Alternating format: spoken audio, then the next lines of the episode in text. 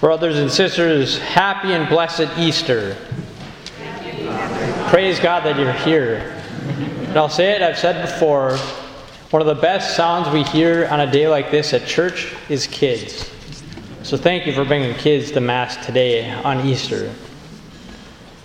Uh, today I want to give a very quick homily. I hope that's okay with you. I want to talk quickly about titles and numbers. And titles not about me at all but about what we do this week as Catholics. For instance, last weekend we started the Holy Week on Palm Sunday. I was very curious and asked a lot of brothers as priests and parishioners does that count for Saturday evening, Palm Sunday, which we've called forever as Palm Sunday? We did it here on Saturday evening, kind of the beginning of Holy Week itself. And then we come into these great week of Holy Week itself. And over the last three days, the Triduum. And I'll be honest, I don't remember any much of Latin at all, but Triduum is Latin for three days Holy Thursday, Good Friday, and the Easter Vigil. I remember as my life as a seminarian, as a priest, what do you think about Good Friday? We know it's the same time every year, maybe a different date, but on Good Friday of Holy Week. And I think it's an up and down in our hearts.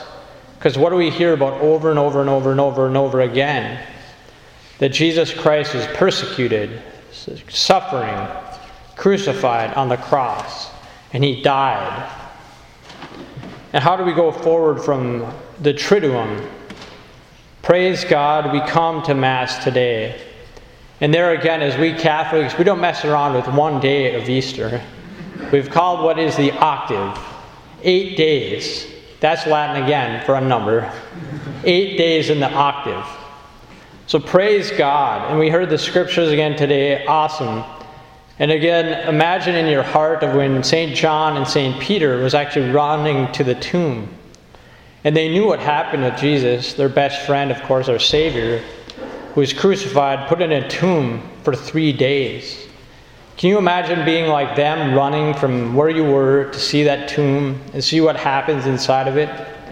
We heard the gospel according to John today about what happened with the angels showing them that Jesus Christ is risen from the dead. There's another little word we usually don't use in Lent, but we do in Easter season. Alleluia. Alleluia, alleluia. Thank you, Lord, for dying on the cross, rising from the dead, basically destroying Satan, evilness, and again opening the gates of heaven. So, brothers and sisters, I hope we can get to there in our lives on earth to get to heaven. And last thought from St. Paul, we heard him in one reading today. Another powerful that he wrote to the Philippians in the Bible that we have today, chapter 2, verses 5 to 11. So I just want to read that very quick. That you can soak that in too and enjoy the rest of this Mass to receive communion and be with brothers and sisters in the Alleluia, the Lord Jesus Christ. Have this mind among yourselves, which is in Christ Jesus, who, though he was in the form of God, did not count equality with God a thing to be grasped, but emptied himself, taking the form of a servant or a slave being born in the likeness of men, and being found in human form, he humbled himself and became obedient unto the death, even the death on a cross. Therefore, God has highly exalted him and bestowed on him the name which is above every name, that the name of Jesus every knee should bow in heaven and on earth and under the earth and every tongue confess that Jesus Christ is the Lord, to the glory of God the Father. Amen. Happy and blessed Easter Sunday, brothers and sisters, and celebrate with this Easter season itself on the octave, eight days.